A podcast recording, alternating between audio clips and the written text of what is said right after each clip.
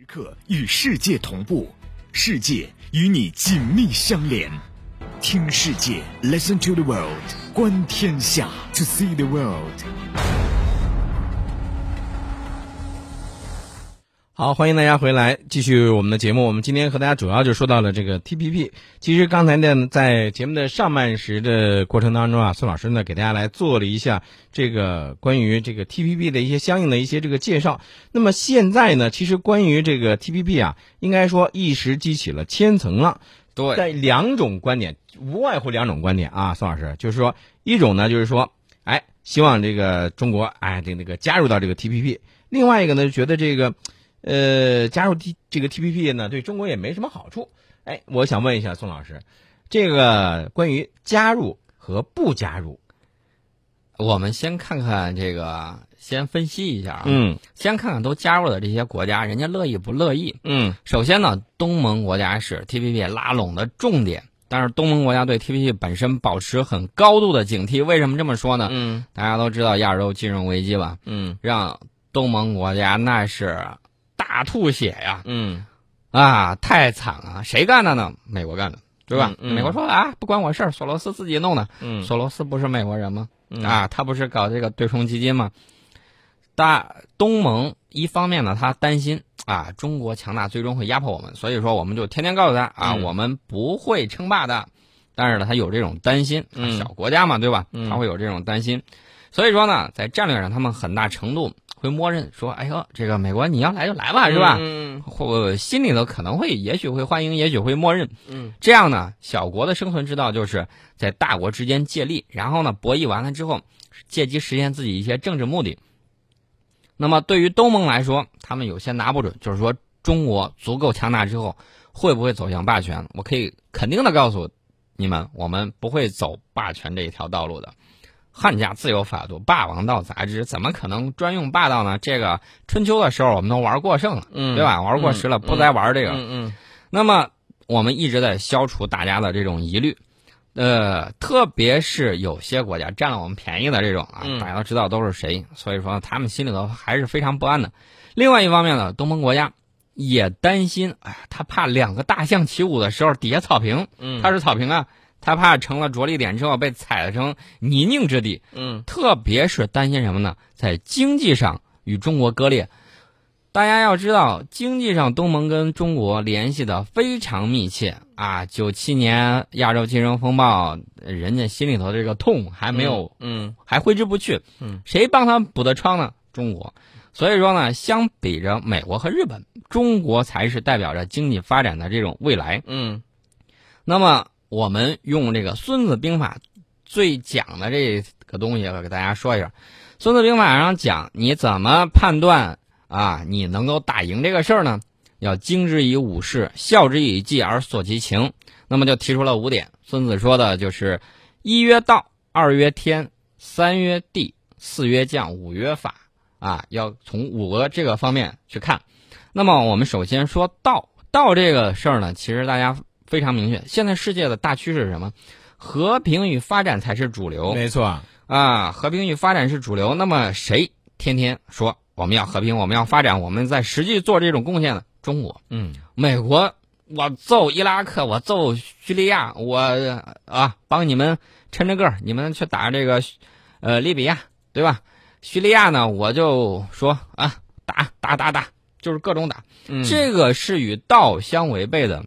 道讲究的是和谐，讲究的是发展，讲究的是和平。嗯那么，谁有道呢？我觉得我们更有道，这是第一点。所以说，从这个点上，我们就能看得出来，这个美国这个在这个顶上已经施了一招。呃，大家都知道，我们去很多情况下跟大家合作都不附加任何政治条件，这个是我们一向这么做的。所以说呢，很多小国家就特别乐意跟你来往。那么美国呢？啊，现在它力量还强啊，有些国家敢怒不敢言呢。嗯第三世界的国家都明白，这就是把我们当原材料市场啊，来倾销你的工业品。对，当我们傻吗？都不傻。但是呢，我打不过你，我没办法，是吧？这是他们这么想。那么我们再说天，这个天呢讲究天时，对吧？嗯，讲究天时的时候，其实大家可以想想，大的环境的大的环境是什么？我们这个大的环境呢，这个天时呢，我觉得应该是在我们这方面。大家都看到了，美国经济啊，经济危机，嗯在金融危机里头，我们保持了百分之七的这个速度。嗯呃，他们的这个经济危机之后，无论是美国也好，无论是欧盟也好，经济都不是很景气啊。嗯这个能增长个百分之二都算是顶天了，烧高香了，对吧？嗯有的就是零增长，甚至负增长，很多国家都是这个样子。嗯那么大家想一想，这个天时在谁呢？天时我觉得也在我们这儿。那么我们再算地利，东盟离中国近呢，还是东盟离美国近呢？地利，这是没有问题的。嗯那么四曰将，将这个指的是人才，我就觉得可以理解为人才。嗯呃，屠呦呦刚得了诺贝尔这个奖，对吧？那么以后，这个杨振宁曾经预测，以后十年啊，他当时预测的时候说，今后十年将会是中国人得诺贝尔奖的这个呃非常好的一个时代。我告诉大家，再过十年，中国在物理上、在化学上、在各种自然科学类的奖项里头，将会达到一个井喷的状态。对，大家可能说啊，宋老师你又预测了。如果持续听我们节目的朋友，你们在去年的时候就听到宋老师在讲，今年俄罗斯会在中东大有动作，而且呢，我当时以长山之蛇之势讲究俄罗斯如何能破解乌克兰局啊，对，嗯我们就讲到了这一点。如果大家持续听的时候，应该会明白。所以说我这个大胆预言，如果我说错了，大家可以来纠正我、嗯啊。如果只只是一家之言啊，对但是这个我觉得从某一个方面呢，其实也证明了什么呢？证明了咱们的这个不缺乏人才，对，而且是顶尖的人才。顶尖人才是不缺乏的啊。然后呢，还有就是法，大家看到没有？如果说他们这个法其实有各种各样的，不光是法律，还有制度的建设等等方面。说白了，你什么样的这种制度，什么样的法律能够更好的促进生产力的发展，嗯这个就是非常好的东西嗯啊！不要光局限于它的名字啊！我都跟大家讲过，嗯在冷战的时候，冷战啊，就是在一九九零年以前，嗯美国及西方国家，他是坚决不提民主这两个字儿的。嗯为什么呢？这是苏联提的。他们一说的时候，大家看电影的时候会说这个、嗯啊，美国都吆喝说啊，投奔自由世界去吧。嗯，他提的是自由两个字儿嗯啊，苏联提的是民主。结果冷战结束之后，你发现没？美国掉了个个儿。其实大家都明白，美国拿这个东西都是一种说法嗯啊，真正干什么呢？还是为了他自己的国家利益。对，其实你说到这个国家利益吧，这个也可以理解，对吧？嗯有哪个国家不是为自己的国家利益呢？对吧？谁能够更好的发展生产力，他的这个制度就是最好的；谁能够更快的发挥自己的生产力，这个法律就是比较优秀的。所以刚才你从这个五个方面这个来这个分析啊，其实我觉得是这样子的，就是你像现在咱们中国正在谈判的自贸区有五个，对吧？嗯呃，包括像区域全面经济合作伙伴关系协定，还有这个其他的一些这个双边的一些贸易协定。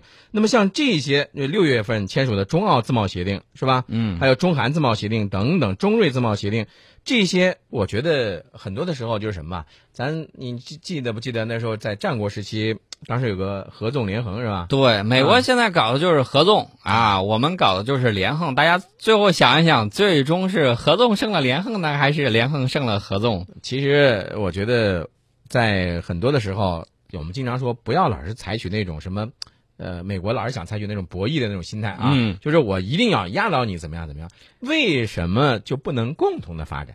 对你看见没有？其实美国搞这一套的时候，谁最不满意吧？WTO。嗯 WTO 其实很郁闷啊，美国当时主导的说，哎呀，把中国弄进来，纳入我设的设定的这种规则之中。嗯结果他发现，在 WTO 框架之内，他玩不过中国，中国发展越来越好。美国一看这不行啊，我得甩开膀子单干呐、所以说，哎，插手了四个小伙伴搞了这个 TPP。嗯那么美国搞这个东西，刚才我们说了，东方国家嗯对这个是既疑且虑。嗯啊，这个说不参加吧也不太好，说参加吧也比较勉强。嗯那么美国国内他能不能啊，或者说美国的周围的其他小伙伴，先说美国其他小伙伴吧，嗯看他们能不能满意。这个美国其他的几个小伙伴呢，这个秘鲁、秘鲁。秘秘鲁啊啊。智利、嗯。越南、新加坡，嗯。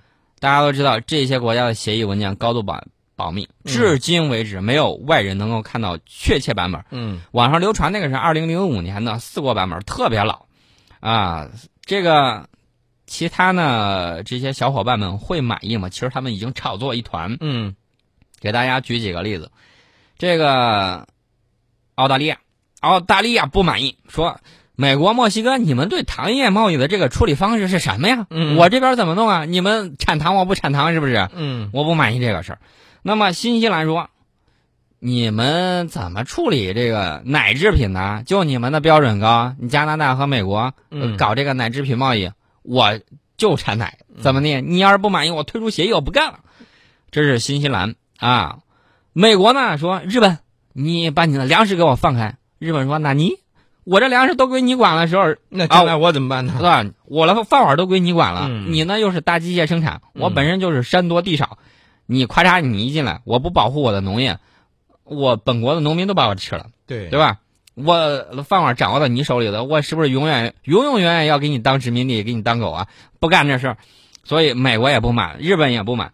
那么这些产业呢，都得到了代表他们本国利益的投票集团的这种支持。嗯呃，实际上呢，TPP 谈判与自由贸易是背道而驰的、嗯啊。我刚才说的这些分歧只是显露了一点点。嗯那么这些协议规定的投资者东道国争端解决机制，你知道它支持什么呢？嗯支持投资者起诉当地政府，啊，这个就可能会造成严重的伤害公众利益。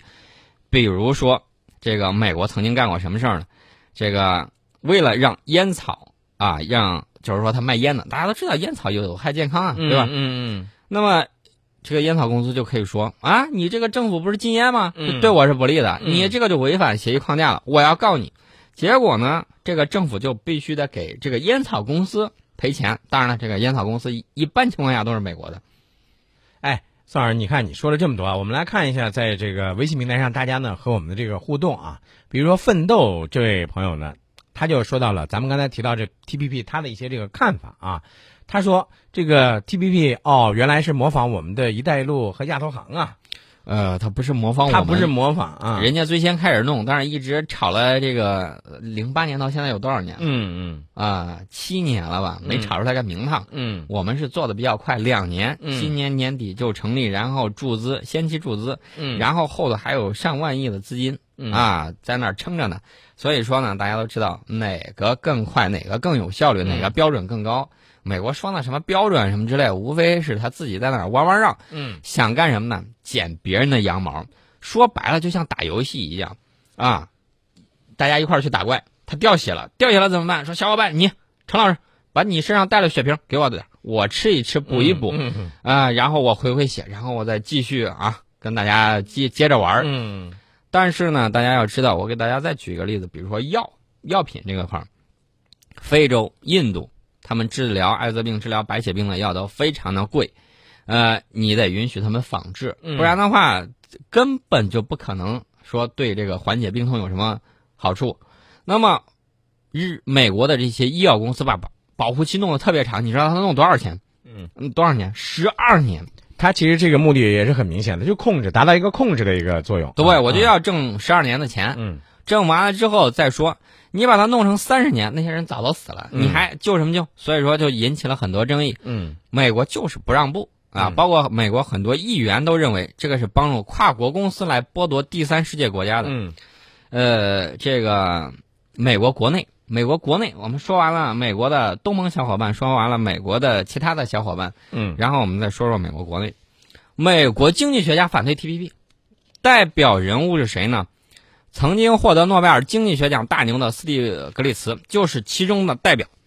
这个斯蒂格利茨呢，他在八月二十八号举行的中国拉美经济论坛上，毫不留情的就表达了对跨太平洋伙伴关系协定的担忧，嗯说这个协定啊，只会让美国在内的部分国家受益，却损坏了大多数国家的利益。嗯，哎，损害了大多数的利益，那这个里头大家就会心里有有个杆秤啊，说这个如果这件事情你要损害了大多数的利益的话，那是这个是一个什么样的事儿？呃，那就是道德问题了。对啊得道多助，失道寡助嘛。没错这个大家就非常的明白。嗯但是呢，也有专家就对我们提出了严肃的警醒，这个我觉得可以让大家了解一下。嗯这个是叫王江宇教授的，他说美国有魄力建这种新规则，嗯啊，但是你要注意，美国有一个什么呢？美国有还除了 TPP 之外，还有个 TTIP，什么呢？美欧自由贸易协定。没错，有个 TTIP。嗯，那说到这个 TTIP 和这个 TT 呃 TPP 哈，这两个这个区别，这个呢，一个是跟这些环太平洋的这些伙伴，嗯嗯还有这个东盟的一些小伙伴们玩的，还有一个呢，就是它跟欧洲。那么其实呢，大家不要听他们这个协议嗯说了什么，呃，重要的是看他们能做成什么。我先跟大家说，这个协议达成协定啊，从零八年到现在，大家掰着指头查查了七年，勉勉强强达成了一个协定，还要看本国要不要签。嗯美国民主党代表的是美国大部分啊，这个劳工啊，这个工会的这种利益，嗯嗯人家就觉得你这个我坚决反对。美国共和党说，我同意，我赞同。到时候你两党之争还会反映这些问题，到时候怎么争那是他们的事儿。我们接着说啊，说美国有一个什么比较厉害呢？有美元，嗯有美军，还有美媒。嗯，美国媒体啊，对，这个美国媒体呢，说白了就是美国的这种话语权，指的就是它的这种软实力。它这个软实力呢，它就会把你啊，你这个话语权形成了，你看你现在有实力有地位，对吧？嗯对自己的发展都是在现有的这种语境下产生的。一旦新的话语权产生形成，你没有话语权了，那么你一切发展的前景，人家唱衰你啊。嗯出过国的人更爱国，大家都明白这个道理。很多你看家里头有留学生的，或者出去了之后，都大部分都选择回来，为什么呢？在国外待着受歧视啊，等等各个方面都有，大家不妨去看看。但是我鼓励更多的人出国去看一看，嗯看看他们现在的情况，也对比一下我们的这种发展。我指的是不光是旅旅游啊，你在那儿要多待一段时间啊，最好能够学习啊、工作呀、在那儿具体去看一看，你就知道国外现在是什么样子。对。